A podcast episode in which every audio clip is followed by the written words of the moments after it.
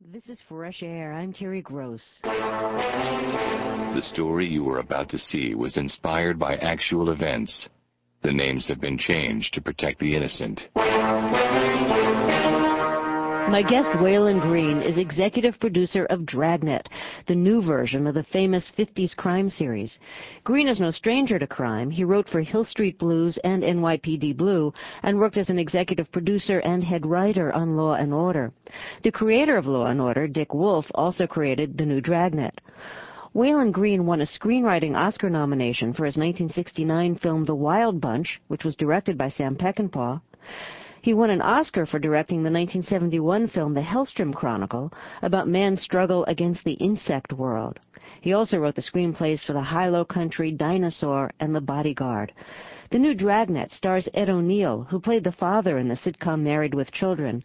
Now he plays the cop made famous by Jack Webb, Sergeant Joe Friday. It was Friday. It was sunny in Los Angeles. My partner and I were working the day shift out of robbery homicide. The call came in at 8.30. Caucasian male dumped off Mulholland. I love L.A. Starting another day at the top of the world. My name's Friday. I'm a cop. Walon Green told me that one of the reasons he wanted to remake Dragnet was that he wanted to do a crime series set in Los Angeles. I asked him why.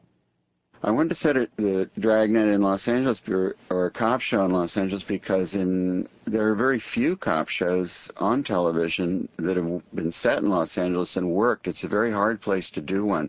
You don't have precincts and you don't have that kind of uh, proscenium, you know, stage where you can cross all your characters over and they all run into each other and interact with their lives and so forth. LA is a very different place that way.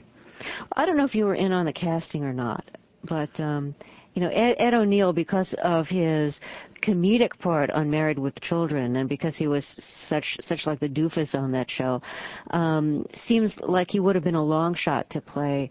Uh, Sergeant Joe Friday on Dragnet. He's very good in the role. Um, what I don't again I don't know if you were in on the casting, but if you were, what made you have the confidence in him? Because it's such a such a distance to travel.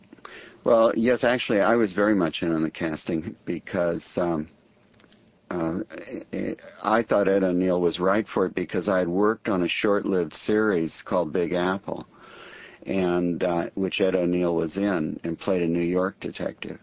And I thought he was the consummate detective. And I think what also probably helped me is that Married with Children, I think I'd only seen it well, Ed isn't listening, but I, I think I'd only seen it two or three times. But I also remembered he